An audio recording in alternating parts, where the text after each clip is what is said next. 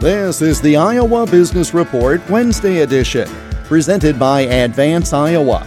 Comprehensive solutions for better business. Let's work together.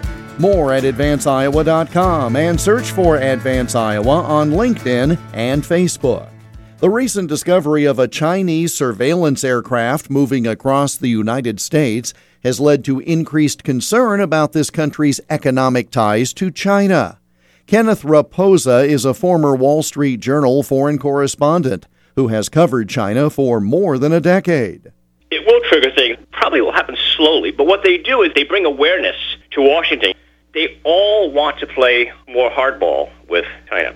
The balloon makes them want to play it even more. But again, there was a rep from California. His name was Brad Sherman, very smart guy, actually. He represents Hollywood. And he said, we need to be harder on China. And what we need is we have to be less dependent on them because when we're dependent on them, and he's talking directly to the business community and the lobbyists that were testifying that day, when we are dependent on them, it opens the door to you guys, the lobbyists, big business, Wall Street, to basically tell us to go easy on them because we're going to hurt you. We don't want to hurt you, but we also don't want to be to China. Something's got to give, you know. So I think there's a realization there in Washington now that's probably only four or five years old, and so wheels are in motion. Before, wheels were never in motion. Now they are.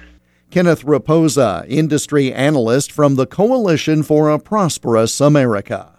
The Iowa Business Report is presented by Advance Iowa, educating, guiding, advising, and coaching Iowa businesses. Search for Advance Iowa on LinkedIn and Facebook and get more at advanceiowa.com. I'm Jeff Stein for the Iowa Business Report.